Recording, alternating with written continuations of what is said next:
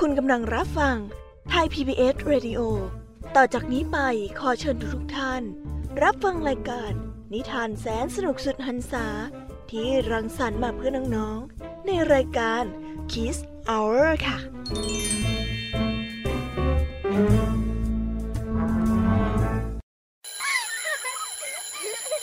โรงเรียนเลิกแล้วกลับบ้านพร้อมกับรายการ Kids Hoursโดยวัญญาชโย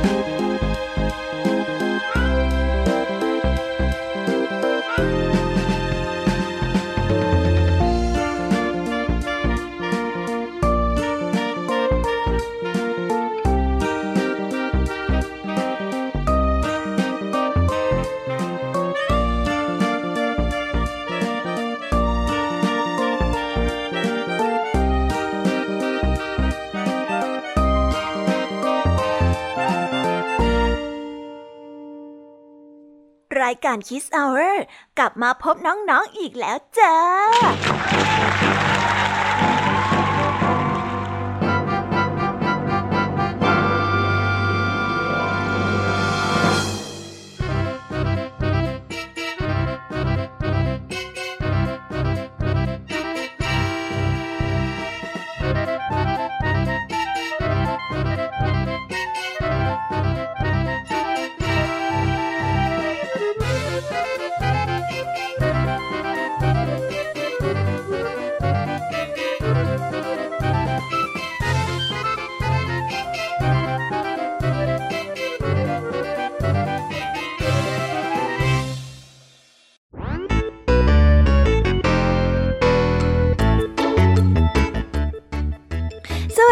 น้องๆพี่ยามีกระป๋องเพื่อนมาแววกลับมาพบกันเหมือนเดิมในเวลาที่คุ้นเคยหลังจากที่หมดภารกิจในระหว่างวันที่ต้องไปโรงเรียนไปเรียนหนังสือไปเจอเพื่อนๆมามากมายก็ได้เวลาที่น้องๆจะได้กลับมาสู่โลกแห่งนิทานที่พร้อมจะพาน้องๆเข้าไปผจญภัยในดินแดนมหัศจรรย์ที่น้องๆคงเดากันไม่ออกแน่ๆค่ะ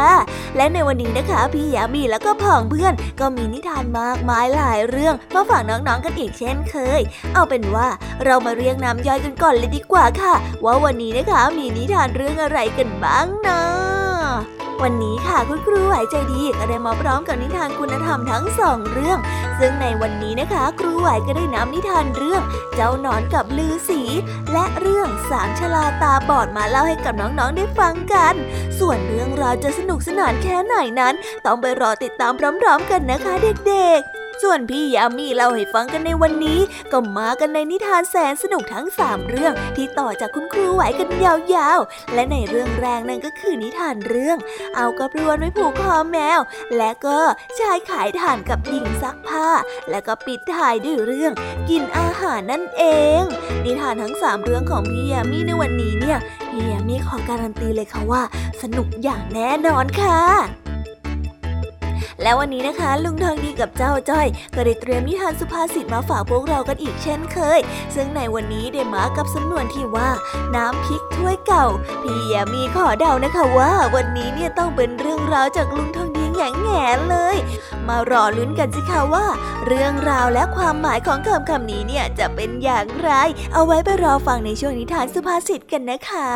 แล้วก็ปิดท้ายกันอีกเช่นเคยกับนิทานพี่เด็กดีจากทางบ้านซึ่งวันนี้นะคะพี่เด็กดีก็ได้เตรียมนิทานเรื่องหมูแดงชอบกินมาเล่าให้กับพวกเราได้ฟังกันในช่วงนิทานเด็กดีนั่นเองอันแน่ได้ยินแค่ชื่อเรื่องนิทานก็น่าสนุกแล้วใช่ไหมล่ะคะเด็กๆพี่แยมมี่ก็ตื่นเต้นที่จะรอฟังนิทานที่แสนสนุกที่พวกเรารออยู่ไม่ไหวแล้วล่ะค่ะมีแต่เรื่องที่น่าฟังทั้งนั้นเลยนะคะเนี่ยเอาละค่ะพี่แยมมี่ว่าน้องๆคงพร้อมกันแล้วใช่ไหมล่ะคะงั้นตอนนี้เราไปเตรียมตัวรับฟังกันได้เลยเพราะว่าตอนนี้เนี่ยคุณครูไหวมารอน้องๆอยู่ที่หน้าห้องเรียนแล้วค่ะงั้นเราไปหาคุณครูไหวกันเถอะค่ะไปกันเลย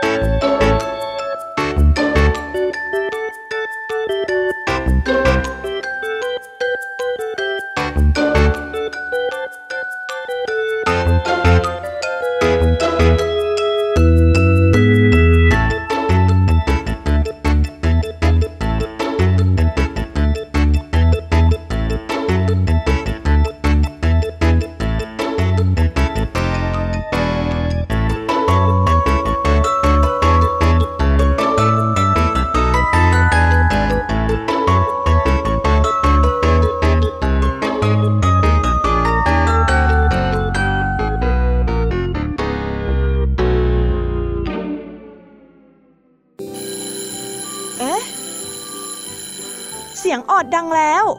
อุ้ยต้องไปเข้าเรียนแล้วล่ะค่ะไม่รอช้าเราไปหาครูไหวกันเถอะไปกันเลย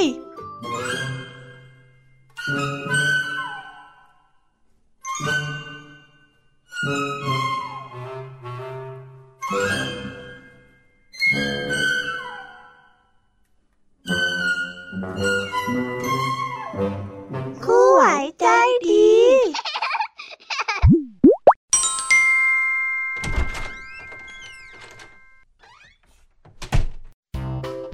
สวัสดีค่ะเด็กๆกลับมาพบกับคุณครูไหวกันอีกแล้วนะคะวันนี้คุณครูไหวมีนิทานมาเล่าให้ฟังสองเรื่องนิทานเรื่องแรกของคุณครูไหวมีชื่อเรื่องว่าเจ้านอนกับฤาษีส่วนเรื่องราวจะเป็นยังไงนั้นเราไปฟังพร้อมกันได้เลยค่ะ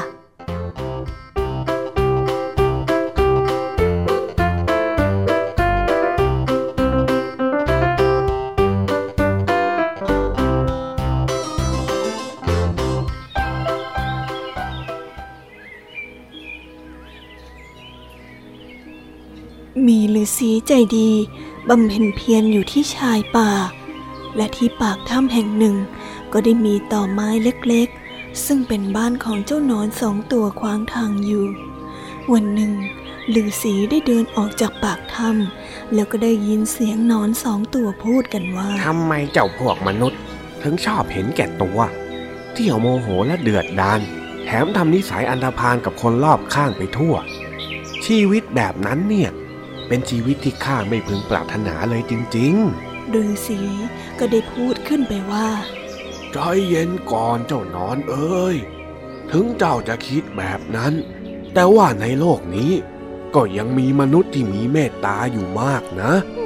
ไม่หรอกข้าไม่มีทางเชื่อเจ้าพวกมนุษย์ที่เอาแต่เบียดเบียนผู้อื่นดีนะที่ข้าเนี่ยมีนิสัยที่รักสงบมีจิตใจที่ดีเหนือกว่าพวกนั้นและไม่มีทางจะเป็นแบบนั้นได้แน่นอนไม่ว่าจะอย่างไรนอนก็ยังไม่เชื่อฤาษีฤาษีจึงได้เสกมนต์ให้นอนทั้งสองนั้นกลายเป็นมนุษย์เจ้าแน่ใจขนาดนั้นเลยหรือในเมื่อเจ้าไม่เชื่อว่าทุกชีวิต ต่างก็มีดีชั่วปะปนกันงั้นข้าจะทำให้เจ้าเข้าใจเองหนอนตัวใหญ่ได้กลายเป็นชายหนุ่มส่วนหนอนตัวเล็กนั้นได้กลายเป็นหญิงสาวทั้งคู่เป็นสามีภรรยากันมีน้ำใจช่วยเหลือผู้อื่นและด้วยความขยันทำมาหากินเมื่อเวลาผ่านไปไม่นานก็ได้กลายเป็นเศรษฐีมีคฤหาสน์ใหญ่โตมีคนปฏิบัติเอาใจจนลืมตัวทำให้ทั้งสองนั้นมีนิสัยที่เปลี่ยนไปชอบโมโหเดือดดาลหากทำงานไม่ได้ดั่งใจนี่พวกแกเจ้าพวกทาสชั้นต่ำทำไมถึงได้ทำงานช้ากันนักฮะเร่งมือเข้าหน่อยสิเดี๋ยวงานเลี้ยงของข้าก็ไม่ยิ่งใหญ่สมฐานะให้เท่ากับที่ข้าเป็นคนที่ร่ำรวยที่สุดในเมืองนี้หรอกไปรีบไปทำงานเข้านี่อย่าเพิ่งพักมาทำงานให้ฉันก่อนชีวิตของพวกแกน่ะไม่มีค่าพอให้การพักหรอกนี่มาช่วยยกของนี่ไปเร็วๆชักช้าจริงๆเลยเวลาผ่านไปจนถึงวันที่งานเลี้ยงใหญ่โตคนรับใช้นั้นได้มาแจ้งกับสองสามีภรรยาว่าได้มีฤาษีชลาอยากขอพบด้วยจึงสร้างความหงุดหงิดเป็นอย่างมากแล้วก็ได้บอกกับคนใช้ไปว่าให้ไล่ไปเดี๋ยวนี้พวกเขาไม่ต้อนรับใครทั้งนั้นบอกมันให้รีบออกไปเฮ้ยจะมาอะไรเวลานี้เนี่ยไปไล่ไอ้ฤาษีนั่นออกไปซะข้าบอกให้ไล่ออกไปถ้าแกไม่ไล่มันออกไปนะข้าจะไล่แกออกจากบ้านฉันเดี๋ยวนี้แหละทันใดนั้นฤาษีก็ได้ปรากฏกายต่อหน้าชายหนุ่มแล้วก็ได้เสกให้คฤหาสน์และสมบัติได้กลายเป็นพื้นที่รกร้างว่างเปล่าแขกเหลือได้ตกใจแล้วก็พากันวิ่งหนีไปคนละทิศคนละทางพอได้สิ้นเสียงคนวิ่งสองสามีภรรยาได้กลายร่างเป็นหนอนสองตัวตามเดิมพร้อมกันนั้นฤาษีก็ได้พูดว่าที่นี้เชื่อหรือยังว่าทุกๆชีวิตบนโลกใบนี้ต่างมีทั้งที่ดีและไม่ดีปะปนกันไปยกตัวอย่างเช่นพวกเจ้าที่คิดว่าตัวเองเป็นคนดีนักหนาแต่พอถึงเวลาที่มีอำนาจมีทรัพย์สมบัติก็ดันลืมตัวว่าตัวเองเคยเป็นใครแถมยังกลายเป็นคนที่พวกแกเองก็เคยไม่ชอบจากนี้ไปขอให้เป็นบทเรียนของพวกเจ้าทั้งสองก็แล้วกันนะ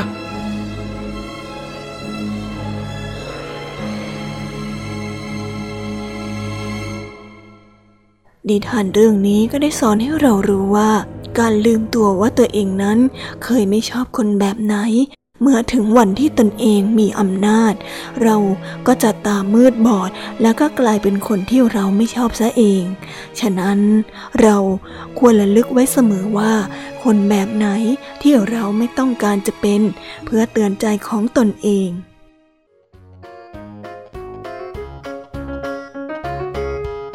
ก็ได้จบกันไปแล้วนะคะสำหรับนิทานเรื่องแรกเป็นยังไงกันบ้างคะเด็กๆสนุกกันไหมเอ่ยถ้าเด็กๆสนุกเนี่ยงั้นเราไปต่อกันในนิทานเรื่องที่สองกันเลยนะคะในนิทานเรื่องที่สองนี้เป็นเรื่องที่เกี่ยวกับการที่มีเมตตาแล้วก็เต็มเปี่ยมไปด้วยคุณธรรมค่ะ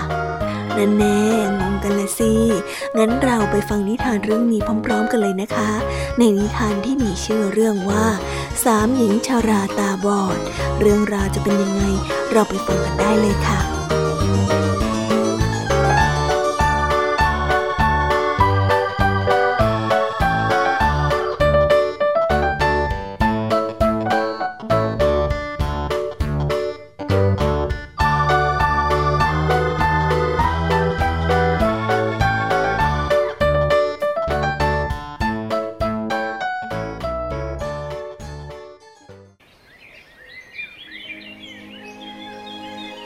ณ เมืองเมืองหนึ่งมีหมู่บ้านเล็กๆที่อยู่กันอย่างสงบและร่มรื่นยายจันยายดาวยายดาราหญิงชราทั้งสามพี่น้องที่พิการตาบอดมาตั้งแต่กำเนิดพ่อแม่ก็ได้ล้มป่วยแล้วก็ตายจากกันไปหมดแกได้อยู่บ้านกันสามคนวันนี้แกเดินมาเร่ขายผัก ถึงแม้ว่าจะตาบอดแต่ด้วยความชำนาญในการฝึกฝนมาตั้งแต่เด็กตั้งแต่แกยังคลานจึงทำให้แกนั้นดำเนินชีวิตอยู่ได้ตามปกติเหมือนคนอื่นๆทั่วไปแกทั้งสามอาศัยอยู่ในกระท่อมหลังเล็กท้ายหมู่บ้านได้เป็นกระท่อมไม้เก่าๆสภาพทรุดโทรมแต่ต่อให้พังผนังผุพังมากแค่ไหนแกก็ยังไม่มีความคิดว่าจะย้ายไปอยู่ที่อื่นแกใช้วิธีการซ่อมแซมตามแบบฉบับของคนตาบอดถ้าคนอื่นมองมาเห็นบ้านของแกก็จะรู้สึกเช่นเดียวกันเพราะมันนั้นน่าหดหู่ใจยิ่งนักแต่สำหรับหญิงชราตาบอดทั้งสามคน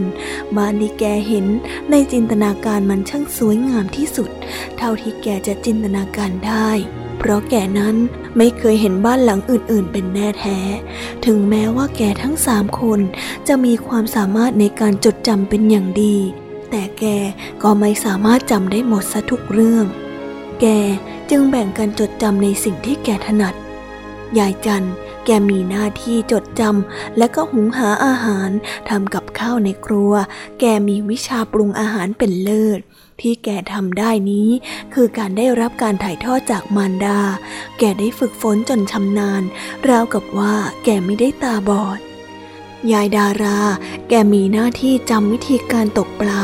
และการดักจับสัตว์เล็กๆบิดาของแกเป็นผู้ถ่ายทอดให้ครั้งยังมีชีวิตอยู่แกอาศัยความจำในพื้นที่แกสามารถเดินได้โดยไม่ตกบ่อ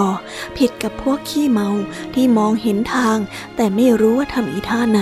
ก็ยังเดินตกบ่ออยู่เรื่อยยายดารามักตกปลามาให้ยายจันทำกับข้าวให้ได้กินอยู่บ่อยๆถ้าเหลือก็จะนำไปขาย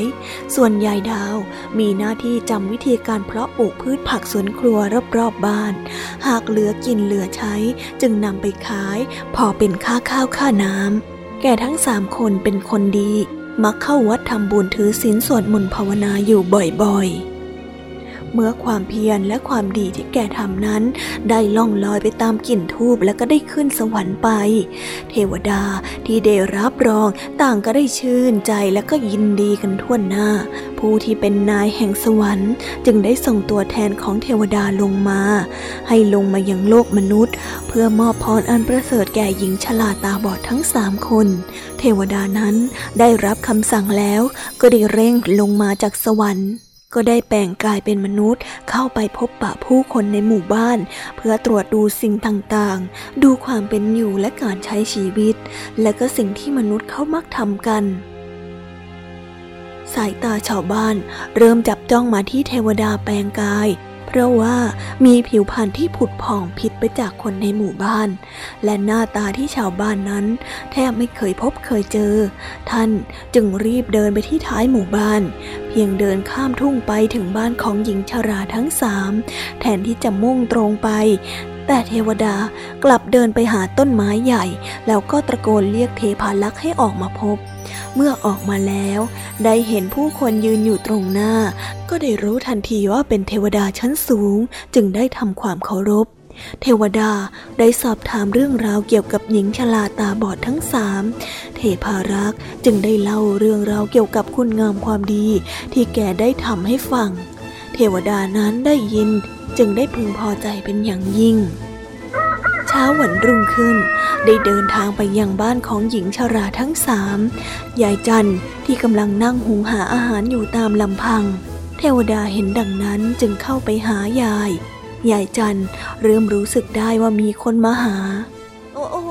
ยายไม่มีของมีค่าอะไรหรอกยายจันได้กล่าวเพราะว่ามีเด็กหนุ่มมาขโมยของแต่แกไม่เคยหวงของของแกเปล่าหรอกยายฉันไม่ได้มาขโมยแต่มีคนให้ฉันนำของมีค่ามาให้เป็นทองคำน่ะยายจะรับไว้ได้ไหมยายจันได้ยินดังนั้นแต่ก็ไม่ทำให้แกรู้สึกดีใจแต่อย่างใดเอ็งเอากลับคืนเจ้าของไปเถอะยายน่ะมีไว้ก็เปล่าประโยชน์มันเป็นของที่ใครๆก็อยากมีหากอยู่กับยายนะนะยายจะเดือดร้อนเอากลับไปเถอะพ่อหนุ่มเทวดาได้แต่ยิ้มแล้วก็เดินจากไปด้วยความดีใจ รุ่งขึ้นอีกวันเทวดาได้กลับมาที่กระท่อมอีกครั้งครั้งนี้เทวดาได้มุ่งมาหายายดารามาพร้อมกับหมูและไก่วัวและก็ควายได้เดินตรงมาหายายดาราฮะเอ็งมาหาใครเหรอฉันนำสัตว์เลี้ยงมากมายมาให้ตามคำสั่งของนายฉันน่ะยายจงรับไว้เถิดนะถึงแม้ว่าดวงตาจะบอดสนิทแต่หูแก่นั้นยังใช้งานได้ดียายดาราได้หัวเราะเสียงดัง โอ้ยข้าไม่เคยมีบุญอะไรกับนายเองและสัตว์มากมายขนาดนั้นข้าคนเดียวดูมาไม่หมดหรอกนำกลับไปให้นายเองเถอะเทวดาได้ฟังจึงได้เดินจากไปพร้อมกับรอยยิ้มเล็กๆบนใบหน้าเทวดาได้ชื่นชมในความที่ไม่มีความโลภของหญิงชราหลังจากสองวันก่อนหน้านี้ยายทั้งสองไม่ยอมรับของเทวดามอบให้เทวดาจึงได้กลับมาอีกครั้งโดยมุ่งหน้ามาหายายดาวพร้อมกับกระดาษในมือกระดาษนั้นคือโฉนดที่ดินที่มีเนื้อที่ไม่น้อยเลยทีเดียวเทวดาได้เข้าไปหายายดาวที่กำลังนั่งปลูกผักด้วยดวงตาที่มองไม่เห็นแต่สามารถปลูกผักเอาไว้กินได้มากมายคราวนี้ไอ้เอาอะไรมาให้ข้าอีกหรือพวกข้าไม่ต้องการสิ่งใดทั้งนั้นโอ๊ยกลับไปเถอะกลับไปเถอะเทวดารู้ว่ายายดาวคงจะรู้เรื่องจากพี่น้องของแกแล้วจึงไม่ได้รีรออะไรเทวดาได้ยื่นข้อเสนอที่ดินมากมายให้กับยายทั้งสามเป็นเจ้าของในเขตที่กว้างใหญ่สุดลูกหูลูกตาเทวดาได้คิดว่าข้อเสนอดีๆแบบนี้ไม่มีมนุษย์ที่ไหนจะไม่ยอมรับอย่างแน่นอนยายดาวได้ยินคำกล่าวของเทวดายายดาวเลยลุกขึ้นแล้วก็หาเสียงที่มาของเทวดาโอ้ยไอ้หนุ่มต่อให้ข้าจะมีพื้นที่มากมายเพียงใดนะในโลกใบนี้เมื่อถึงข่าวข้าต้องจากไปที่ของข้าจะเหลือเพียงขนาดเท่าหลุมศพของข้าเท่านั้นแล้วที่ดินที่เจ้านำมาให้ข้าเนี่ยมันสามารถนำไปใช้หลังจากที่ข้าตายไปได้ไหมเล่าเอ้ยกลับไปเถอะกลับไปเถอะพ่อหนุ่มเทวดาได้รับฟังคำกล่าวของยายดาวถึงกับยิ้มฉีกที่มุมปากแล้วก็ได้เดินจากไปเทวดาได้กลับขึ้นไปถึงสวรรค์แล้วก็ได้เล่าเรื่องราวต่างๆที่เกิดขึ้นพร้อมกับคุณงามความดีของยายทั้งสามให้กับผู้เป็นใหญ่ในสวงสวรรค์ได้รับฟังเหล่าเทวดาได้รับฟังต่างก็พากันสรรเสริญแล้วก็อวยพรแก่ยายผู้ที่เป็นใหญ่แห่งสวรรค์นั้นได้ปรับปลื้มใจเป็นอย่างมากจึงได้ออกคำสั่งให้เทวดาให้วิมานรอรับยายทั้งสามเมื่อถึงเวลาที่ยายทั้งสามคนนั้นจะได้ขึ้นสวรรค์และมาอยู่บนวิมานแห่งนี้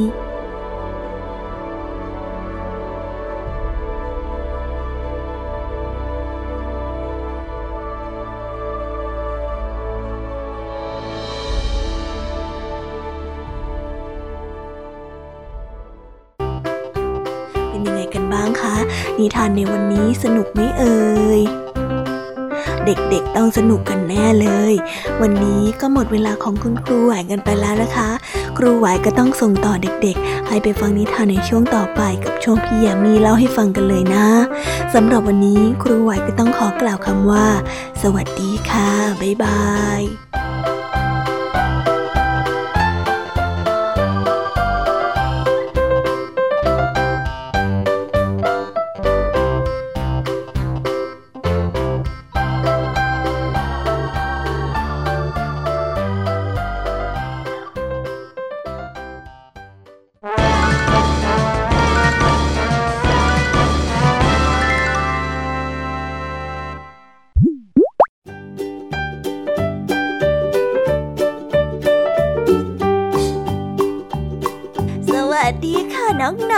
สวัสดีกันอีกรอบกลับมาพบกับพี่ยามีในช่วงพี่ยามีเล่าให้ฟังกันอีกแล้วนิทานเรื่องแรกของพี่ยามีนี้มีชื่อเรื่องว่าเอากระพวนไปผูกคอแมวส่วนเรื่องราวจะเป็นยังไงนั้นเราไปฟังกันเลยค่ะ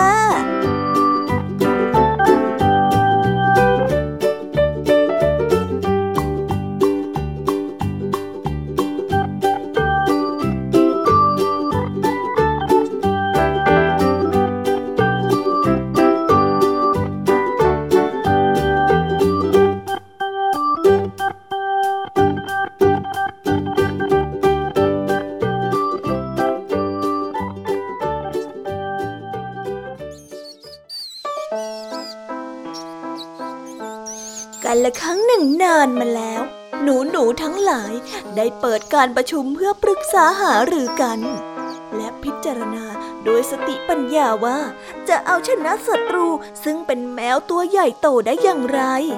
เพราะเจ้าแมวนั้นชอบเข้ามาทำร้ายพวกมันมันจึงได้ปรึกษากันว่าจะเอาอย่างไรดีหนูแก่ตัวหนึ่งจึงได้พูดขึ้นมาว่าสาเหตุที่เราต้องมาประชุมกันในวันนี้ก็เป็นเพราะว่าพี่น้องของพวกเราต้องถูกพวกแมวทำร้ายกันมานักต่อนักข้าในฐานะที่เป็นผู้นำจึงอยากจะให้ทุกคนช่วยออกความคิดเห็น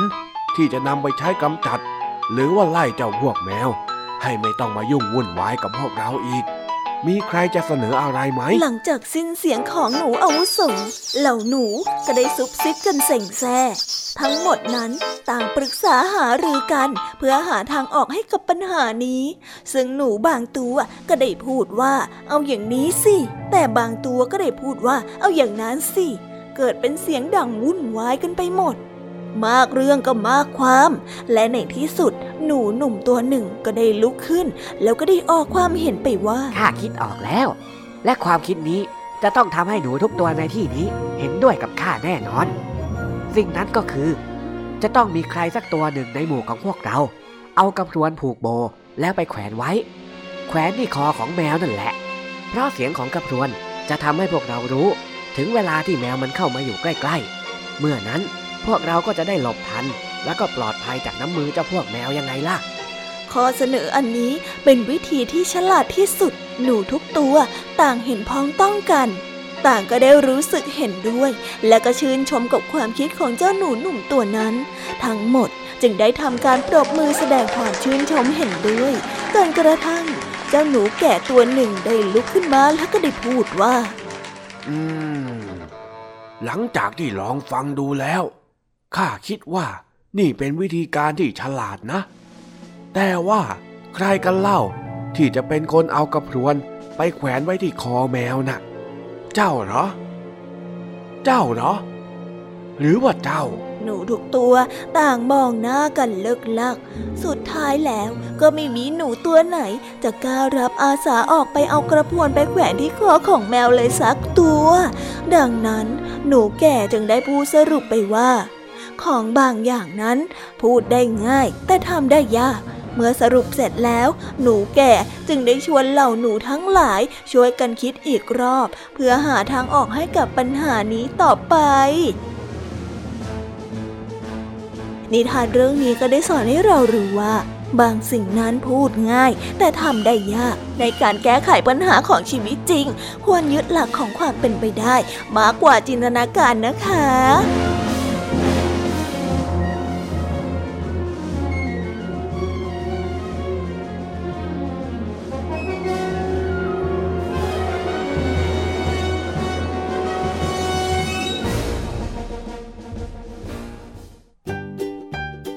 ก็ได้จบกันไปแล้วนะคะสำหรับนิทานเรื่องแรกงั้นเราไปต่อกันในนิทานเรื่องที่สองกันเลยนะคะในนิทานเรื่องที่สองนี้มีชื่อเรื่องว่าชายขายถ่านกับหญิงซักผ้าส่วนเรื่องราวจะเป็นยังไงนั้นเราไปฟังพร้อมๆกันเลยค่ะไปฟังกันเลย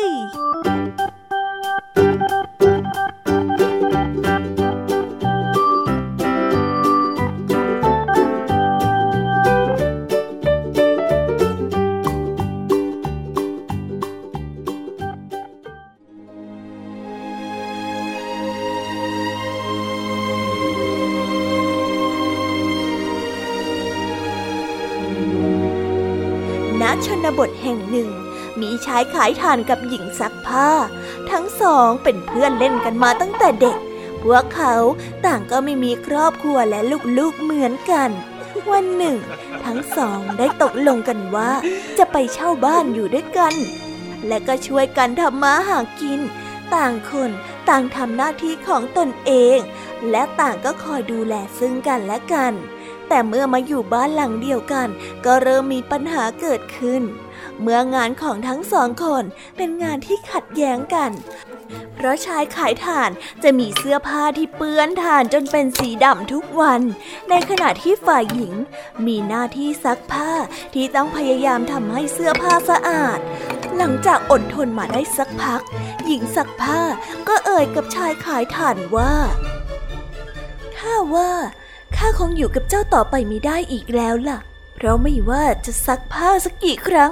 มันก็ต้องมาเปื้อนเปื้อนเพราะว่าผงถ่านของเจ้าดูนี่สิตั้งแต่ข้ามาอยู่กับเจ้าผ้าของข้าก็ไม่เคยสะอาดอีกเลยเมื่อได้ยินเช่นนั้นก็ทำให้ชายขายถ่านไม่พอใจเป็นอย่างมากเพราะก่อนหน้านั้นเขาก็มีความอัดอั้นตันใจที่ไม่เคยพูดออกมาชายขายถ่านจึงได้ตอบกลับไปว่าข้าเองก็ไม่อยากจะอดทนอยู่กับเจ้าอีกต่อไปแล้วเหมือนกันนั่นแหละเพราะฟืนที่ใช้ในการเผาถ่านของข้าน่ะล้วนแต่ต้องมาเปียกชื้นไปด้วยน้ำที่เจ้าซักผ้าและถ่านที่ข้าเผาออกมาก็ชื้นจนจุดไฟไม่ติดแล้วก็เอาไปขายไม่ได้เช่นกันนั่นแหละจากนั้นทั้งคู่ก็ต้องแยกย้ายจากกันไปแล้วก็ไปอยู่ในที่ทางของตนเอง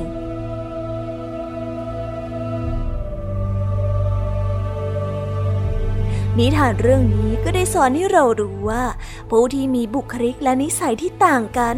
ย่อมอยู่ร่วมกันได้ยากและถ้าหากว่ามีอะไรก็ควรพูดจาและก็ปรับความเข้าใจไม่อย่างนั้นอาจจะเก็บกดจนระเบิดออกมาก็เป็นได้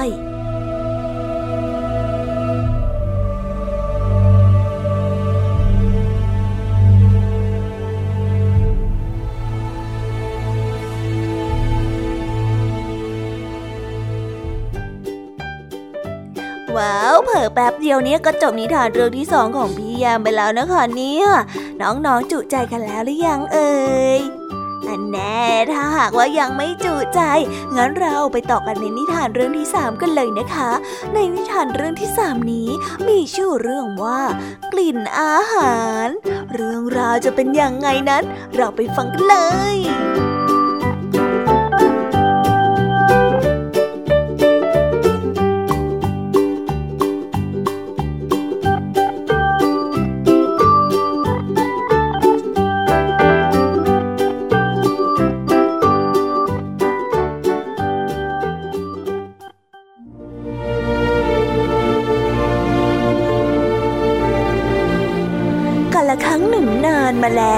มีชายยาจกคนหนึ่ง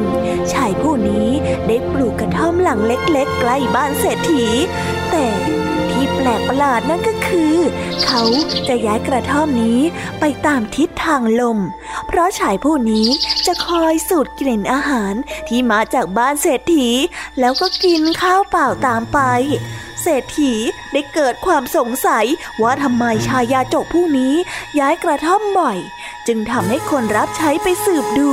จึงได้รู้ความจริงว่าย้ายตามฤดูกาลของทิศทางลมเพื่อจะสูดกินอาหารจากบ้านของตนเมื่อเศรษฐีทราบดังนั้นก็รีบไปบอกกับชายยาจกว่าเจ้า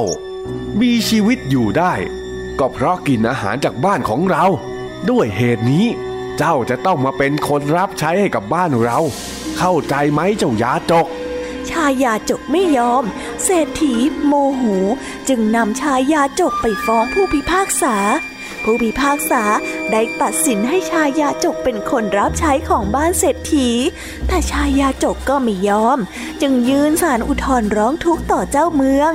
เมื่อเจ้าเมืองทราบเรื่องราวก็สั่งให้ขุนนางนำผ้าขาวมาวางไว้กลางท้องพระโรงแล้วนำเงินไปวางไว้ที่ผ้าขาวจากนั้นเจ้าเมืองก็พูดกับเศรษฐีว่าจงรับเงินค่าตัวของชายยาจกไปเถิดเมื่อเศรษฐีรับเงินไปแล้วเจ้าเมืองก็ถามเศรษฐีไปว่าเมื่อเศรษฐีหยิบเงินค่าตัวของชายยาจกคนนั้นชายยาจกก็เห็นท่านหยิบเงินแต่เขามีส่วนได้รับเงินจากการมองเห็นหรือไม่เศรษฐีตอบว่าไม่ได้รับเงินจากการมองเห็นพระเจ้าค่ะก็เปรียบได้กับอาหารของเศรษฐีที่ถึงใครจะสูดกลิ่นอาหารแต่อาหารก็ยังคงอยู่เหมือนเดิมไม่ได้สูญหายไปไหนเพราะฉะนั้นเศรษฐีจะเอาชายยาจกไปเป็นคนรับใช้ไม่ได้จากนั้นทั้งเศรษฐีและชายยาจกก็กลับไปที่บ้านของตนเองด้วยความยินดีและเพื่อนบ้านที่ดีต่อกันอยู่ด้วยกันอย่างมีความสุขตลอดมา นิทานเรื่องนี้ก็ได้สอนให้เรารู้ว่าเพื่อนบ้านที่ดีนั้นต้องมีน้ำใจต่อกัน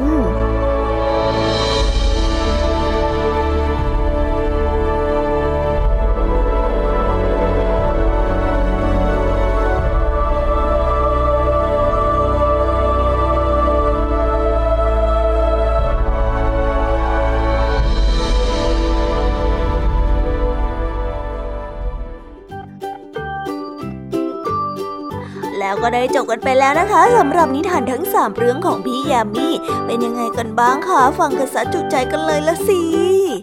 แต่ยังไม่หมดแต่เพียงเท่านี้นะงั้นพี่ยามีก็ต้องขอส่งต่อน้องๆให้ไปพบกับเจ้าจ้อยและก็ลุงทองดีในช่วงนิทานสุภาษิตกันเลยนะคะส่วนตอนนี้เนี่ยพี่ยามีก็ต้องขอตัวไปพักผ่อนแป๊บหนึ่งนะคะเดี๋ยวกลับมาพบกันใหม่ในช่วงท้ายรายการสำหรับตอนนี้เนี่ยพี่ยามีก็ต้องขอตัวลากันไปก่อนแล้วบ๊ายบายค่ะ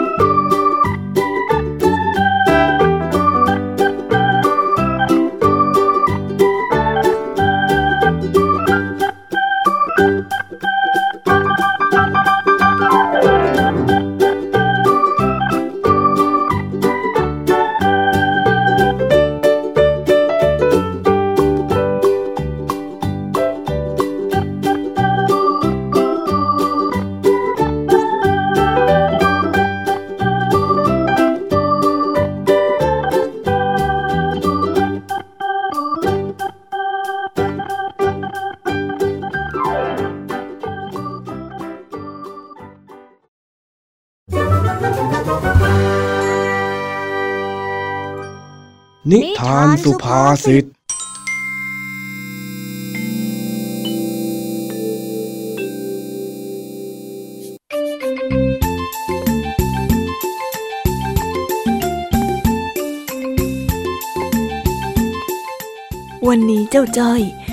บผักที่หลังสวนกับลุงทองดี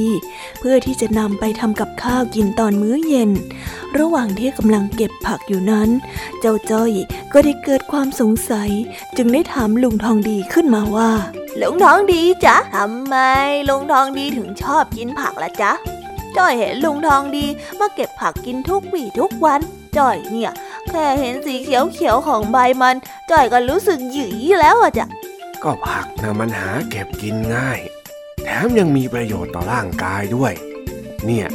ข้าประหยัดเงินไปได้หลายมื้อเลยนะข้าถึงได้ชอบกินผักยังไงล่ะอ๋อแล้วลุงทองดีกินผักมาตั้งแต่เด็กๆเลยหรือเปล่าจ๊ะใช่แล้วสมัยก่อนนี้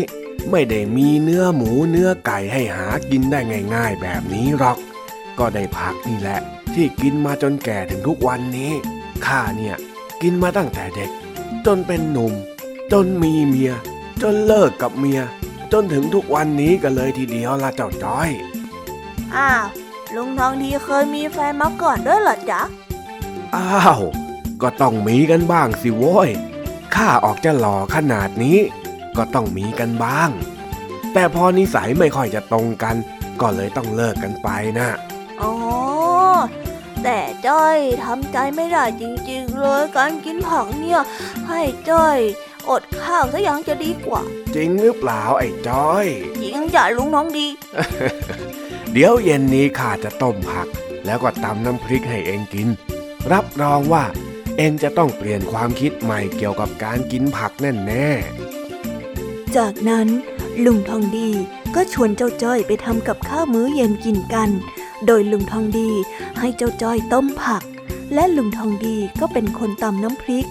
เจ้าจ้อยต้มผักเสร็จก่อนเลยนำผักไปเก็บไว้ที่ตู้กับข้าวแล้วก็เดินมาหาลุงทองดีที่กำลังตำน้ำพริกอยู่ลุงทองดีจ๋าอะไรหรือเจ้าจ้อยจ้อยต้มผักเสร็จแล้วอะจ๊ะเออดีดีเดี๋ยวข้าตำน้ำพริกอีกแป๊บหนึ่งสักครู่ก็น่าจะเสร็จแล้วล่ะได้จ้ะลุงเจ้าจ้อยได้เดินไปเดินมาแล้วก็กลับมาหาลุงทองดีอีกรอบ ร้อมกับทำสีหน้าสงสัยในสิ่งที่ลุงทองดีกำลังทำอยู่ลุงทองดีฮะลุงทองดีอะไรฮะจ้อยจ้อยเอ็งเรียกข้าทำไมจ้อยสงสัยว่าทำไมลุงทองดีถึงไม่กลับไปกินน้ำพริกถ้วยเก่าละจ๊ะเมื่อลุงทองดีได้ยินคำถามแบบนั้นก็ถึงกับนิ่งไปสักพักแล้วก็ตอบกับเจ้าจ้อยไปว่าบางทีของเก่าๆหรืออะไรที่ผ่านมาแล้วมันก็ยากที่จะกลับไปเป็นเหมือนเดิมนะเจ้าจ้อยแต่จ้อยก็ไม่เห็นว่ามันจะจำเป็นต้องทิ้งเลยนี่นะมันไม่ได้เรียกว่าทิ้งหรอกเจ้าจ้อยของอะไรที่ไม่สามารถอยู่กับมันอีกต่อไปได้ไม่ว่าจะพยายามสักแค่ไหนยังไงซะเราก็อยู่กับมันไม่ได้อยู่วันยังค่ำนั่นแหละแต่ก็ไม่เห็นต้องตำใหม่นี่ลุงข้าก็ไม่ได้ตำใหม่นี่เจ้าจ้อยจากวันนั้นข้าก็เป็นโสดมาจนถึงทุกวันนี้ถึงจะเหงาไปหน่อยแต่ข้าก็อยู่อย่างมีความสุขกว่าตอนนั้นเยอะเดี๋ยวนะลุงเดี๋ยวนะเดี๋ยวนะเดี๋ยวนี่เรากำลังคุยเรื่องอะไรกันอยู่ล่ะจ๊ะเนี่ยก็เรื่องน้ำพริกถ้วยเก่าไงอ้าวแล้วมันไปเกี่ยวอะไรที่ลุงทองดีดราม่าแล้วอ้าวก็มันเรื่องดราม่านี่นะมันดราม่ายังไงล่ะลุงจ้อยแค่ถามถึงน้ำพริกอะอ้าวก็น้ำพริกถ้วยเก่ามันเป็นสำนวนไทยที่หมายความว่าการกลับไปอยู่กับคนรักเก่ายังไงล่ะข้าเข้าใจผิดตรงไหนเนี่ยผิดสิลุงจ้อยไม่ได้หมายความว่าแบบนั้นก็จ้อยเห็นว่ามันยังมีน้ำพริกเหลืออยู่ที่ตู้กับข้าวจ้อยก็เลยสงสัยว่าทำไมลุงถึงต้องมาตำน้ำพริกถ้วยใหม่ด้วยทั้งๆ ท, ที่ถ้วยเก่าก็ยังเหลืออยู่ตั้งเยอะแยะอ่ะอ้าวแล้วเอ็งทำไมไม่บอกอย่างนี้ตั้งแต่แรกล่ะเจ้าจ้อยก็จ้อยถามแล้วไงโอ้ยอะไรเนี่ยอ้าวอ้าวช่างมันเถอะดูสิเนี่ยข้าดราม่าเสียเปล่าเลยอุตส่าห์นึกคำพูดเท่ๆมาตอบเองแล้วแท้ๆเชียวโอ้ยจ้อยก็หลงฟังอยู่ตั้งนานอ่ะเฮ้ยเอาละเอาละข้าตำน้ำพริกเสร็จพอดีไปกินข้าวกันเถอะทั้งสองลุงหลานจึงนั่งกินข้าวกับน้ำพริกผักต้มด้วยกัน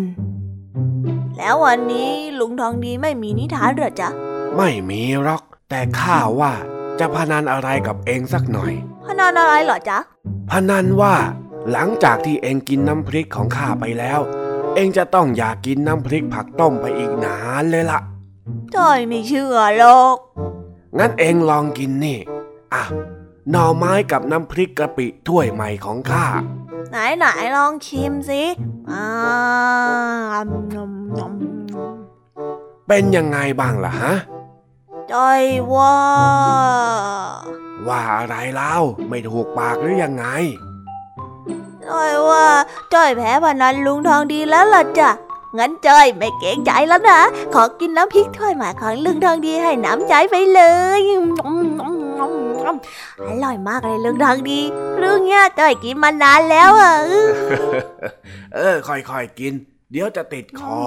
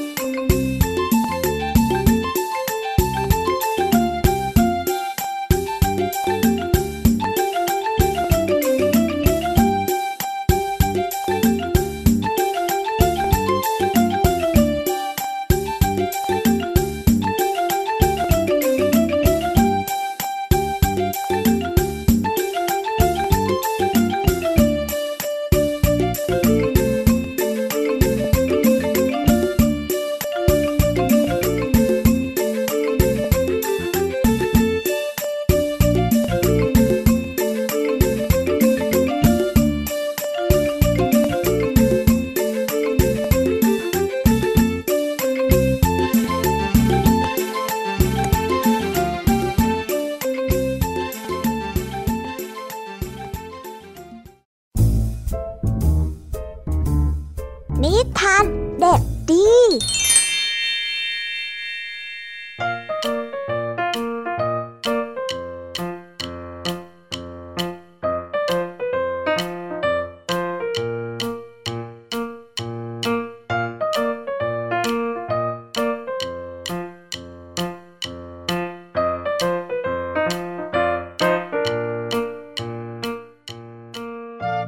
วัสดีครับเพื่อนๆวันนี้ก็กลับมาพบกับพี่เด็กดีกันอีกเช่นเคยนะ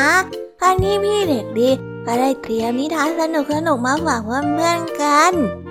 แล้วเพื่อนๆอยากจะรู้กันแล้วหรือยังเอ่ยว่าวันนี้พี่เด็กดีได้เตรียมนิทานเรื่องอะไรมาฝากงั้นพี่เด็กดีขอเฉลยเลยละกันนะครับวันนี้พี่เด็กดีได้เตรียมนิทานเรื่องหมูแดงชอบกินมาฝากกันส่วนเรื่องราวจะเป็นอย่างไรนั้นเราไปฟังพร้อมๆกันได้เลยครับ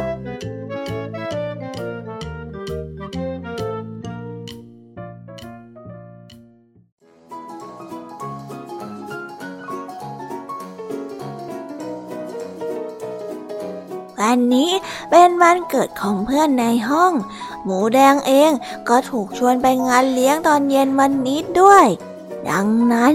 หลังจากเลิกเรียนแล้วหมูแดงจึงขอให้พ่อพาเขาไปซื้อของขวัญวันเกิดให้เพื่อน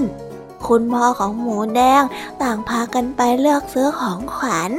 จากนั้นก็พากันกลับมาอาบน้ำแต่งตัวแล้วก็พาไปส่งที่งานเลี้ยงวันเกิดเพื่อนหมูแดงเป็นเด็กที่ตัวโตอารมณ์ดีและก็เข้ากับคนอื่นได้ง่ายจึงเป็นที่รักของเพื่อนๆทุกคนพอหมูแดงไปถึงงานวันเกิดก็รีบวิ่งเล่นกับเพื่อนๆเหนื่อยแล้วก็ชวนกันมาหาของกินในงานในงานนั้นมีของกินมากมายทั้งของคาวแล้วก็ของหวานรวมถึงผลไม้ด้วยหมูแดงนั้นยิ้มแก้มปิหยิบของกินมาจนเต็มจานเพราะว่าชอบกินมากเพื่อนๆก็รู้ว่าหมูแดงนั้นเป็นคนกินเก่งแล้วก็ชอบกินเป็นอย่างมากดังนั้นจึงช่วยหมูแดงตักอาหารแล้วก็ของกินเพิ่มไปอีกไม่น้อยหมูแดงมีความสุขมากแล้วก็ได้นั่งกินอาหารตรงหน้าอย่างเบิกบานกินคำแล้วคำเล่ากินจนพุงเล็กๆได้เริ่มขยายออกขยายออกขึ้นเรื่อยๆก็ยังไม่หยุดกินหมูแดงได้พูดขึ้นมาว่าอร่อยจังเลยอ่ะขนมเค้กอันนี้ก็อร่อยนู่นๆๆๆไก่ทอดอันนี้ก็อร่อยอร่อยไปหมดเลยอร่อยทุกอย่างเลยอ่ะหมูแดงพูดไปก็กินไปท่าทางมีความสุขมากจนเวลานั้นค่อยๆผ่านไปเพื่อนๆคนอื่นๆก็เริ่มอิ่มกันหมดแล้วแล้วก็ชวนกันไปร้องเพลงอย่างสนุกสนานเหลือแค่หมูแดงที่ยังคงนั่งกินกินกินอยู่คนเดียวอืออิ่มจังเลยแต่อาหารพวกนี้มันอร่อยมากๆเลยนะเฮ้อหมูแดงจะกินอีกเยอะๆเลยอ่ะถึงแม้ว่าจะรู้สึกอิ่มมากแล้วแต่หมูแดงก็ยังคงกินอาหารตรงหน้าไม่ยอมหยุดเมื่อกินเข้าไปเรื่อยๆในที่สุดก็กินต่อไม่ไหวแถมยังปวดท้องมากๆจนต้องตะโกนเรียกพ่อให้เข้ามาช่วยคุณพ่อครับคุณพ่อพ่อช่วยหมูแดงด้วยหมูแดงปวดท้องยังเลยเออคุณพ่อครับช่วยผมด้วยคุณพ่อของหมูแดงพอเห็นจานอาหารมากมายที่กองอยู่ตรงหน้าก็ได้รู้ทันทีว่าหมูแดงนั้นกินเยอะเกินไปจนปวดท้องหลังจากพาหมูแดงไปหาหมอคุณพ่อก็ได้ดุแล้วก็สั่งสอนไม่ให้หมูแดงกินมากจนเกินตัวเองจนทำให้ตัวเองนั้นเจ็บอีกพ่อก็ได้พูดไปว่าต่อไปนี้ห้ามกินเยอะอีกนะลูกถ้าหนูอิ่มหนูก็ต้องพอเข้าใจไหมครับไม่อย่างนั้นหนูก็จะปวดท้องเหมือนคราวนี้อีกแน่ๆจำไว้นะ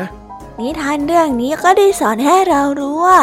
หากเราทำอะไรที่มากเกินไป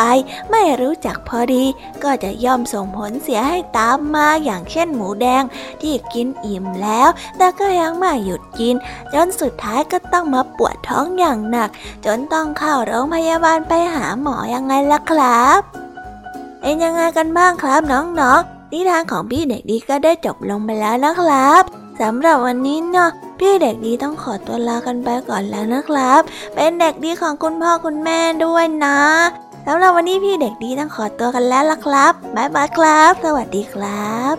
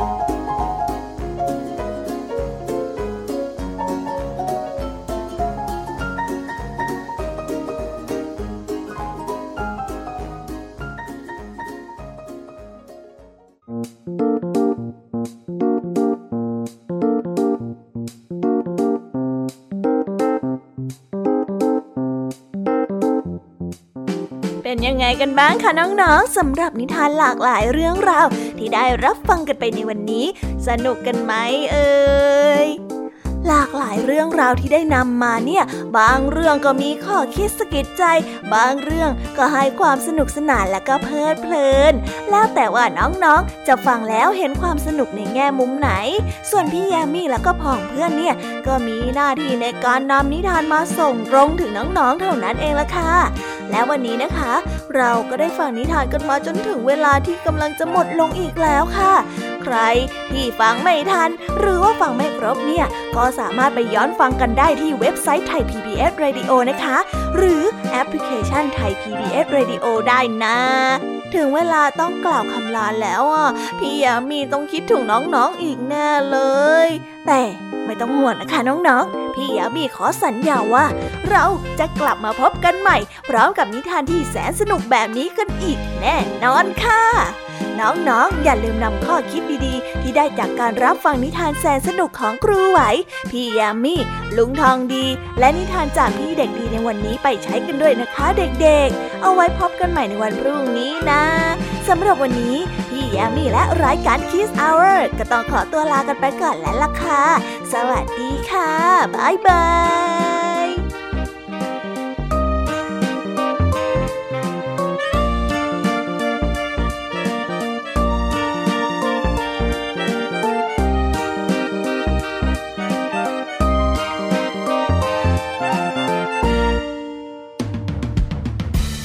รับฟังรายการย้อนหลังได้ที่เว็บไซต์และแอปพลิเคชันไทย พี บี เอส Radio ไทย พี บี เอส Radio วิทยุข่าวสารสาระเพื่อสาธารณะและสังคม